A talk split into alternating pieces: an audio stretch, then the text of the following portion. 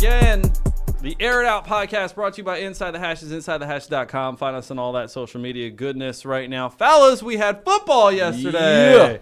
Yeah. Big shout out Avery Collins, Christopher Thomas, Tyler Brando, uh, making all the noise over there on the board. Thank you for doing what you do. So, uh, football kicked off yesterday. We had the Hall of Fame game, Ravens and Bears. And it's funny because I feel like uh, you're so excited for football, and it's great.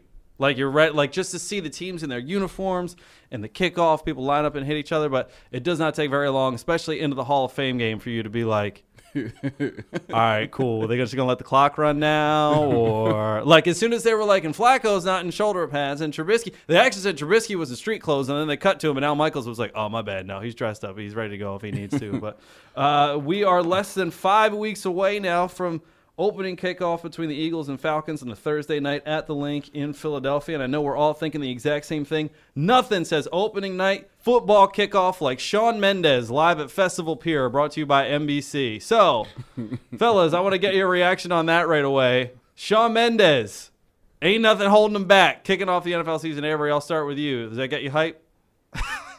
is, this, wait, wait. is this not the most? Is this not the most NFL move ever? Like, obviously, they've always been trying to cut like the halftime show because they're like they don't want anybody to pull a Janet Jackson or anything like that anymore. But like, is this not like? Could they have not have come up with a more bland, vanilla, dare I say, person to just come out and just like Shawn Mendes? Like, come on. I mean, listen. I'm just listen. Just give me good football, and I'll I'll give it a pass. Okay. Just give me good football. As long as it's good football after, then I'll be all right. All right, so but we were just talking about a couple albums dropping today, so I'll I'll ask you, uh, unbiased opinion. If anybody could, you know, it's not going to be halftime. They'll probably show them playing a song before the game. Who who should be doing this? Hmm. Like for real, like you're trying to get hype up for a football game. I'll give you the easy answer because it's obviously in Philly. The whole Meek thing, Dreams and Nightmares. Ideally, if they cut to him doing Dreams and Night, if they cut to Meek Mill doing Dreams and Nightmares in his neighborhood, the Eagles would win that game 150 to nothing. I agree, and I'm a Falcons fan. yeah. Like if Meek Mill comes Yeah. out and performs at any point, it's a wrap. It's it's a wrap. It's literally a gonna wrap. Be literally Yeah. seventy five to three, and there's nothing. Especially like if Meek Mill Maybe they're saving them performs before the and kickoff. Carson Wentz isn't on the field. It's a wrap. If he just Um, pulls up somewhere in that Aston Martin y'all thought was rented, like it's over. Like Meek just took over. Here's all right. I'm gonna give you two names. One, Nelly. That "Here Comes the Boom" song that gets me ready every single time. I don't know. I did not think that Nelly every- was to be the man, first. that "Here Comes the Boom." I'm like, dude. And then the second person. I mean, I've never heard a football song from him or them, but at the same time, I'm a huge fan. And I think they could pull it off. Like Adam Levine, uh, uh, Adam Levine, Maroon Five. I feel like they could they could probably do something in. Well, they were Make it, rumored uh, to do the halftime show. I think two years ago or three years ago, and uh, I mean that dude's making enough paper right now. He doesn't got to worry I, about it. I like doesn't him. have to. I like him. No, listen. You want to go? You want to go local? Why not the Roots? Oh, Yeah. that'd Yeah, dope. listen. Can't miss with the roots. Black Thought can spit, and man, he gets me excited. Like he did the NBA Finals song "Champion." That gets me.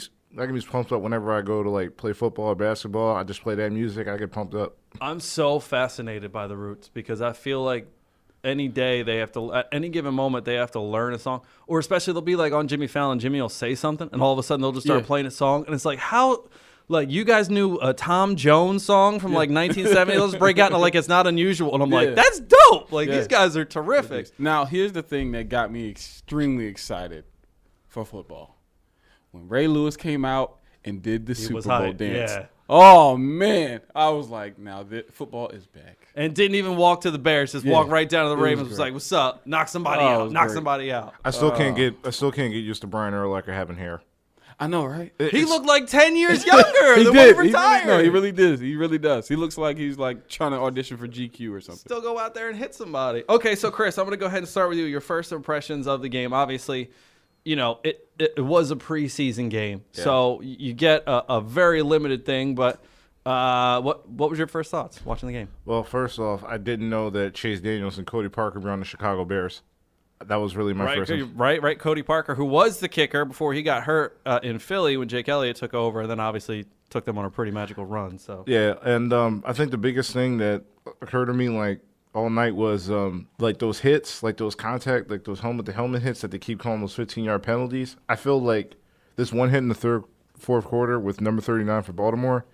I don't think that should have been called, but they said um, if he leads with his face mask, that's legal. But any like crowning with the head, that's like 15 yards. Right, and it seems like they're they're looking for, for that. If you're leading with the crown of your helmet, and also basically, I would call it second player syndrome. If a guy's held up and you're coming in to clean up the hit, which, I mean, we could obviously have conversations all day long about how they're trying to protect players, and I get that. Especially, you know, guys going over the middle, it's a bang bang play, stuff like that. I get, but like. I'll, I'll just say it. At some point, you have to you have to let these dudes play football, and at some point, these dudes have to understand that the risk they're taking playing football. But Avery, I'll go to you. What do you, what are you taking away from the game last night? Uh, just to kind of you know uh, touch on that real quick. Um, yeah, I agree. I, I actually was having a conversation with a homie of mine that I was um, watching the game with. I think that this rule really is more in place for the future of football. Like I don't think they're really. They, I don't think they are, are too worried about the current players because you know, all all the reports are saying that you know youth football numbers are down and everything like that. They're trying to bring it back up. They're trying to make the game safer. So I think this is more so a move for the future of football because if you implement this rule at the the top level, it'll trickle down to the lower levels, and then it forces those coaches to teach those children, you know, at a young age. So by the time they get to the league and everything like that, they already know how to, uh, I guess, you know, tackle and hit and adjust the way that the NFL um, deemed safe. But as far as takeaways, man, um, I really was I wanted to see Mitchell Trubisky, man. I really wanted to see him play. Here's a hot take for you. Um, I think Mitchell Trubisky has the potential to be the next Drew Brees. Like I think he's that good. I, I am I think highly of the guy.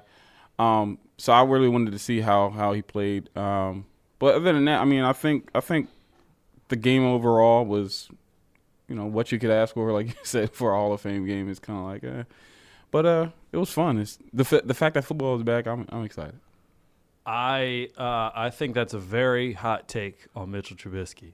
Now, don't get me wrong. I think that he certainly could be a viable player in this league. But when you're talking Drew Brees, I mean, you're mm. talking about like MVP. Can- I mean, Drew Brees has thrown for over mm-hmm. five thousand yards. Like he gets up out of bed and just does it. Mm-hmm. And you think that that's that's a situation you can see from Mitchell Trubisky? For sure. And here's the reason why, right? Um, in the sample size that I got from from last year, one thing I saw was consistency, and that's the one like you can't say you're not gonna get consistency from Drew Brees. You know, every week in week out, Drew Brees is gonna come out and perform, and I saw that from Mitchell. Um, obviously, he was a rookie, he was young, and everything like that. But I think that he is, you know, transitioning into the position well, and then his accuracy. I think that bodes well for a quarterback. That like to me, that's one of the, one of if not the biggest attribute for a quarterback is, is are you accurate? Can you get the ball there um, on time and in the right position? Um, so he can do that.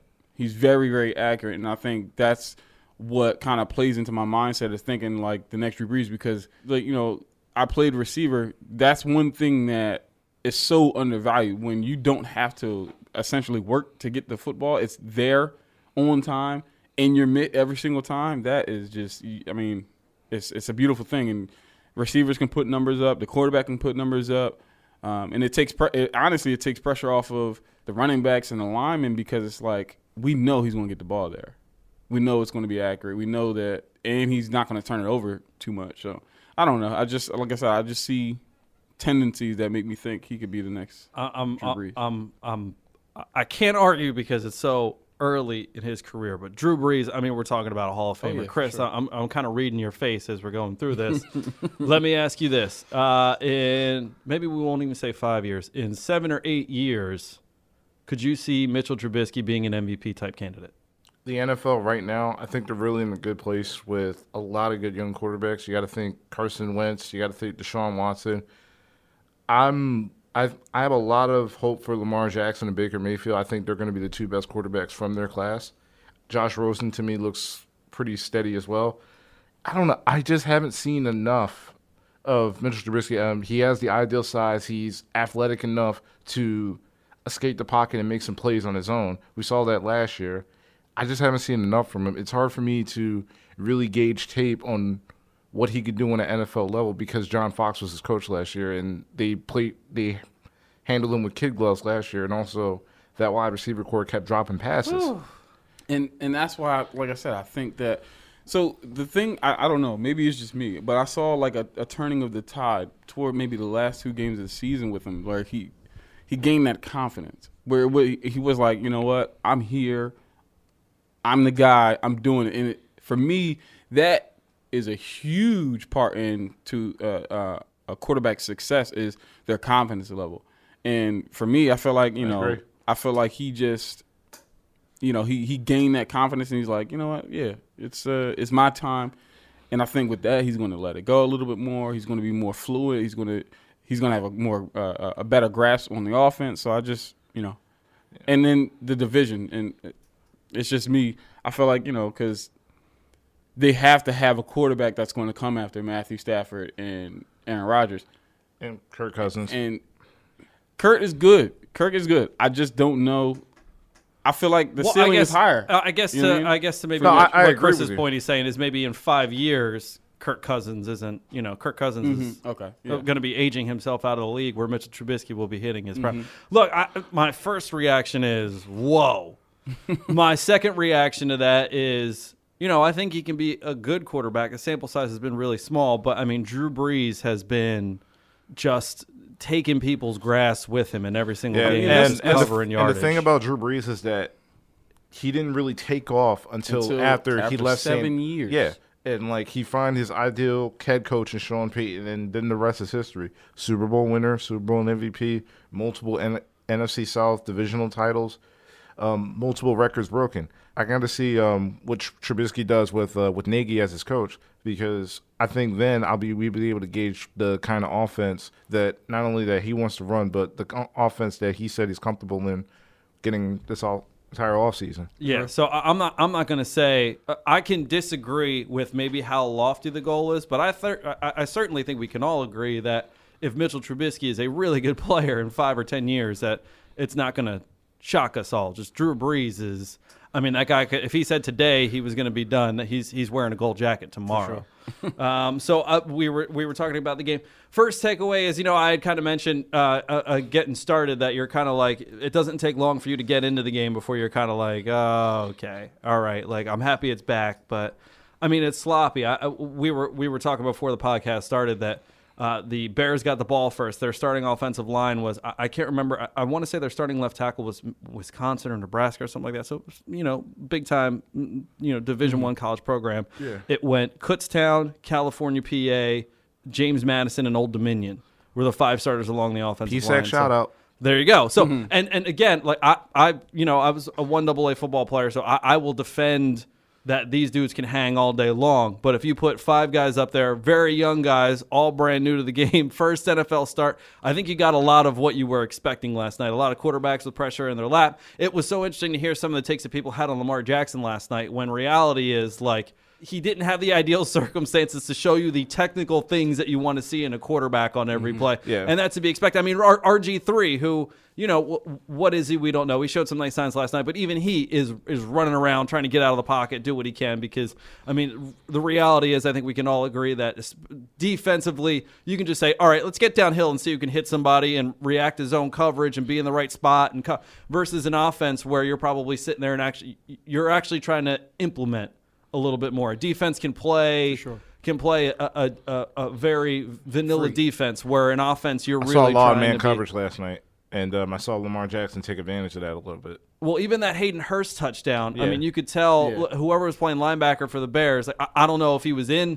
I couldn't even tell you if he was in man coverage because my first reaction was if you're in zone. I mean, your, tight end ran a, ran an option route. Like it was, and it, it wasn't even like a close option route. It wasn't like he got to your numbers and tried to decide which way you were going to go and try to make his own assessment. He literally ran up five yards, went out, caught it for a touchdown. So uh, you're going to see a lot of that. It's a preseason. That's what's going to happen.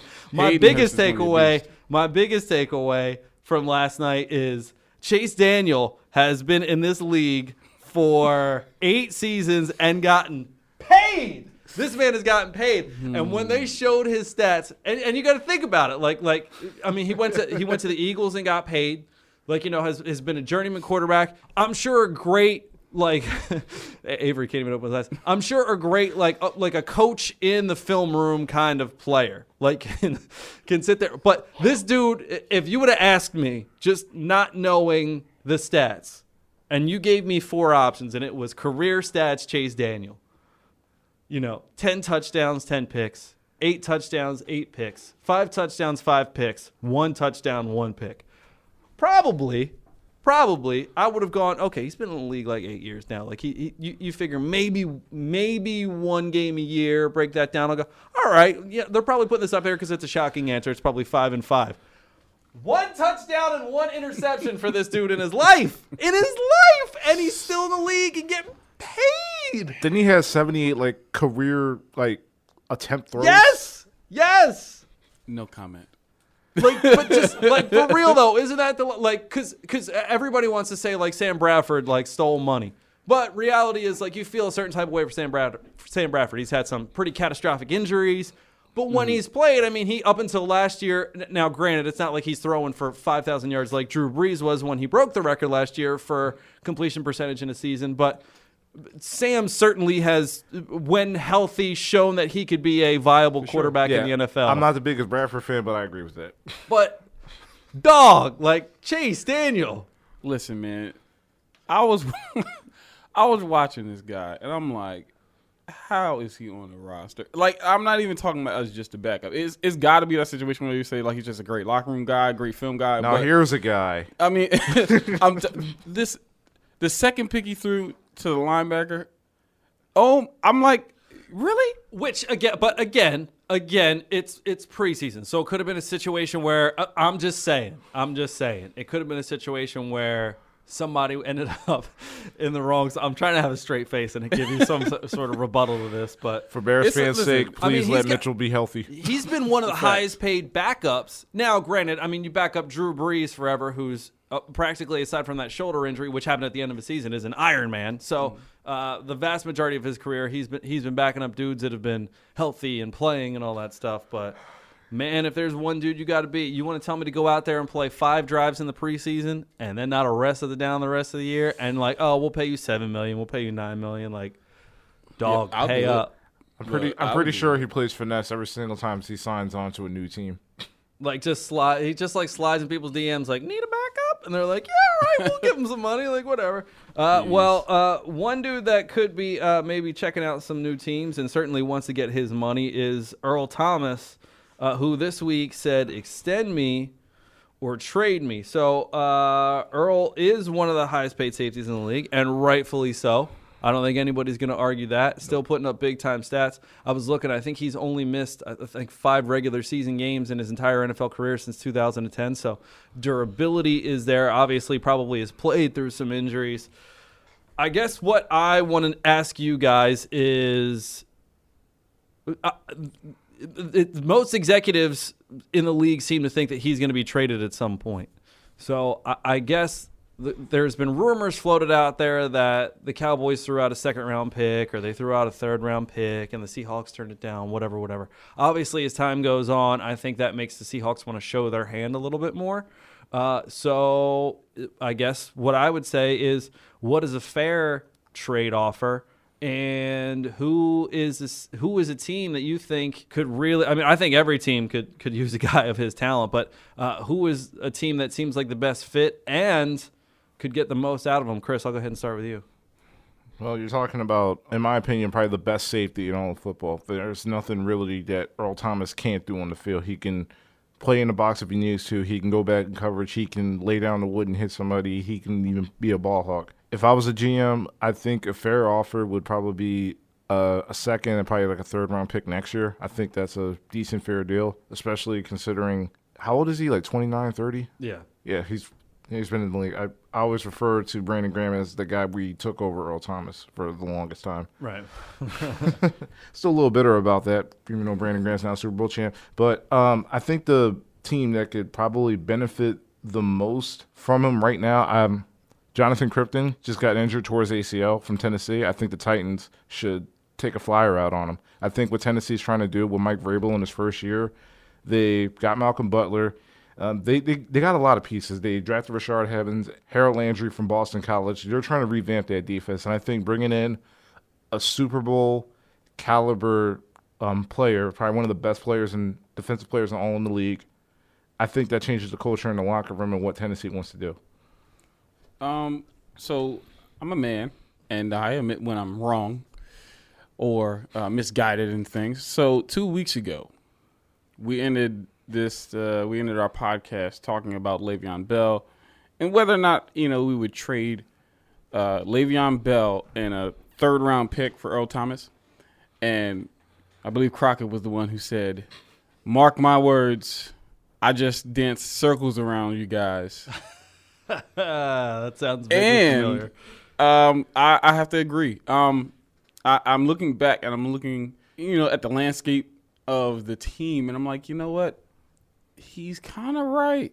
You know, and like I said, I, I you know I shouted out Ryan at that time as well. You know, you you don't overpay for running backs, so I could see the Steelers, you know, giving up Le'Veon in the third round pick for Earl Thomas, and essentially, yes, that would be a, an excellent trade. So I, I would say, I mean, for me, we three teams. I actually agree: Tennessee, uh, the Steelers, and the Packers. For me, um, I feel like you know the Packers with their secondary have have had issues for a, a while now, for a couple years. I mean, you know, as a Falcons fan, like we play them, and it's kind of like it's almost a stat game for Julio and the rest of the receivers because it's like they know they're going to get off on these guys. It's, it's it's pretty bad. I don't know if we just have their number or or what, but their secondary is is, is, is kind of weak. But you get somebody like a um, Earl Thomas who's back there with with Ha Ha Clinton Dix. That to me, I mean, you're you're very very skeptical to throw on those guys. So so I think I think the Packers, uh, and then like I said to to Chris's point, Tennessee for all the same reasons that he said, and then um, Pittsburgh for the same reasons as the Packers. Their secondary is lit, it's, it's the weak link of their team right now. Um, so I think if you you can you know solidify the back end of the defense, um, especially with Shazier you know being out, I think at least you take some pressure off those linebackers in the front seven to be able to say you know we can. It's not as much as they have to do to make up for the loss of Shazier. So.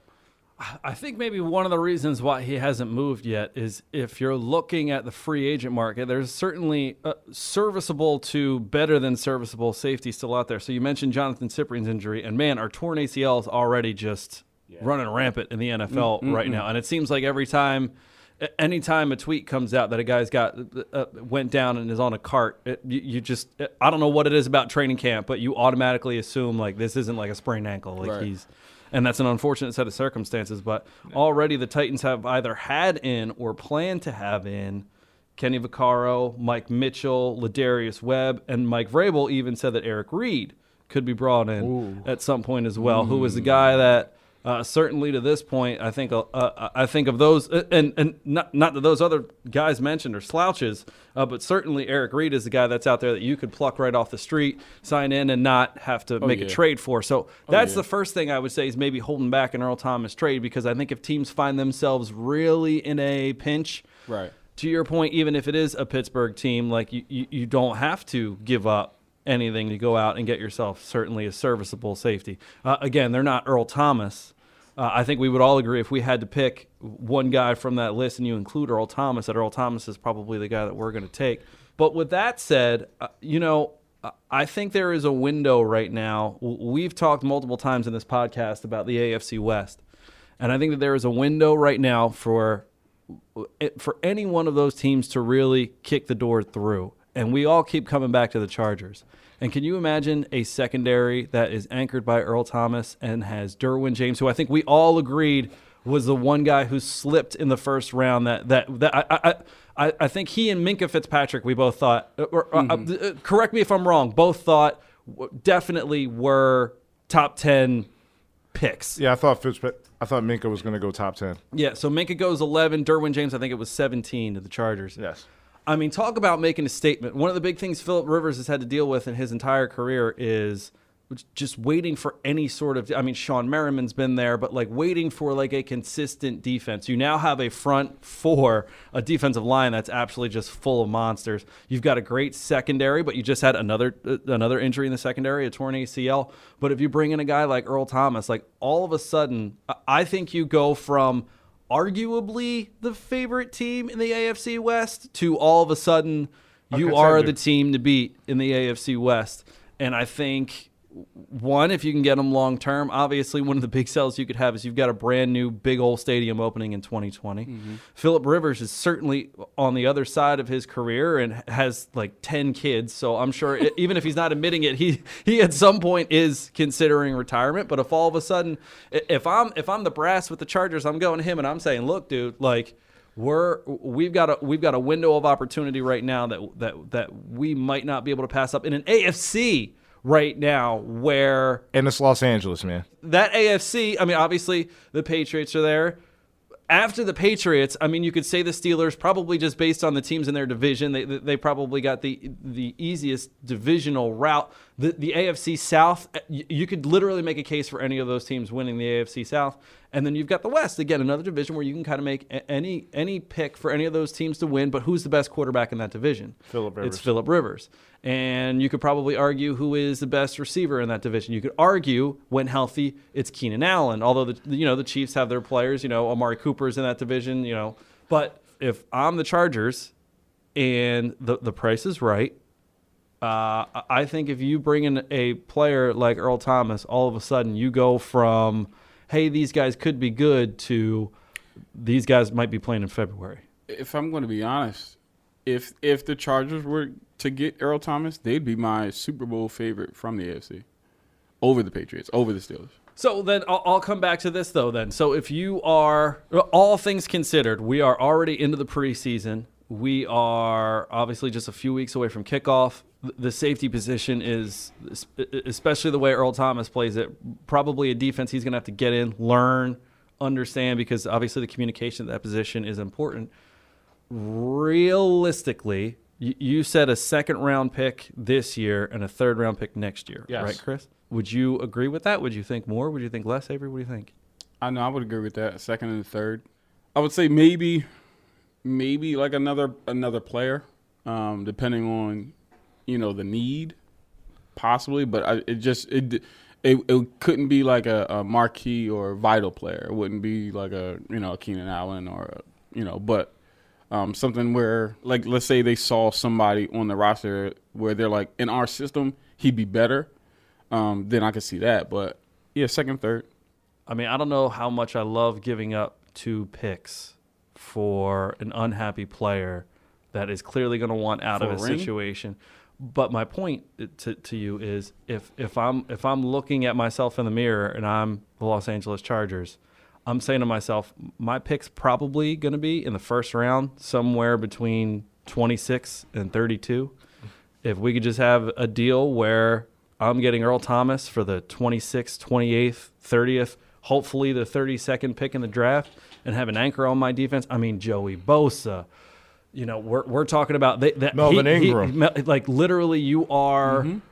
you are literally locking in a defense that is legit. So I- would say now, obviously, a second, third round pick, de- depending on who you ask, the value is two picks compared to one, but the one's higher. But I mean, if I'm really trying to talk to myself and I'm the Chargers, I'm saying, look, let me swing you a one. Oh, Earl- I would- I would do that too. for Earl Thomas. I'm and- saying if they would accept the second and the third, then yeah, pull the trigger. But if if it doesn't come to that and they're like, well, we want a one, I'm I'm pulling the trigger on that as well because I just like think- you said, I just the think s- window the yeah. window is is is with, just- with Earl it gets bigger, but it's still small in the sense that you know Yeah, Philip is and getting I want to go back to Avery's point about those first round picks. I think the Packers is then, my opinion, like a favorite to do that because they got a first round pick from the Saints this year because the Saints traded up to get Marcus Davenport. So they have a lot more in like collateral. Even if they go up a second and a third, they still have two first round picks in that first round. So I think the Packers, if that deal's on the table, they have to give up a first. They still got all their, they still got a first, a second, and a third. I think the best teams in the NFL, the most consistent teams in the NFL, when you're talking the Patriots, when you're talking the Steelers, when you're talking the teams that are always kind of there, they are those teams that that that are supposed to be picking somewhere between 20 and 32 and turn those picks into either players or more picks down the road or just continue to build and build and build. And to me, I- don't think Seattle is as incredibly motivate. I, I I I think they I think they're stuck. I, I think they know they're either going to have a, a all pro caliber player sit out, or they're going to have to accept an offer. Um, I think just knowing how things have always gone in Seattle, they'll be like, fine, dude, chill, out. But I think if you were to come to the door and say, look, enough of this small talk. I know you've heard twos, I know you've heard threes. We'll give you a number one to bring him over here. And uh, I think we could all agree in what is probably a wide open AFC. I mean, look, Jacksonville had they're they're one quarter away from Going to the Super Bowl. Jacksonville was one uh, with Blake Bortles at quarterback. If I could sit down with Philip Rivers and say, "Look, man, w- we want you to stick around. We want you to go for it. We're going to go ahead and make this trade." I, I think it's a no-brainer. Absolutely. If you are Los Angeles. Now you brought up a team. You said the Patriots. If the Patriots end up landing Earl Thomas, because that's never out of the question, because they're freaking Patriots. But if they end up landing Earl Thomas, I might punch a cat. I'd like to speak for behalf of the uh, Aired Out podcast and the Inside the Hashes team to say that we do not condone the punching of cats. Or any abusive animals. Yeah, yeah, we are all about uh, we are all about love and high fives and hugs around here. Uh, but on that note, Stuffed cat. Stuff. there we go. Some somebody out there listening loves stuffed animals, and you just tick them off too. But that is going to wrap it up for us. Uh, it is the Aired Out podcast, brought to you by Inside the Hashes. Find us on all your social media. We're always tweeting out good stuff, keeping you up to date with the NFL and college. Don't forget, uh, we have got our selection show. We are doing a big fantasy draft selection show. is happening August 19th, so that's just around the corner. There's going to be a ton of trash talking in that. Our actual draft is going to be on September 2nd, so you're definitely going to want to check that out as well. Uh, for Christopher Thomas, Avery Collins, and Tyler Brando, gentlemen, it is always a pleasure. The football is officially in the air. The Hall of Fame game in the books. You guys have a great weekend, and we will catch up with you next week.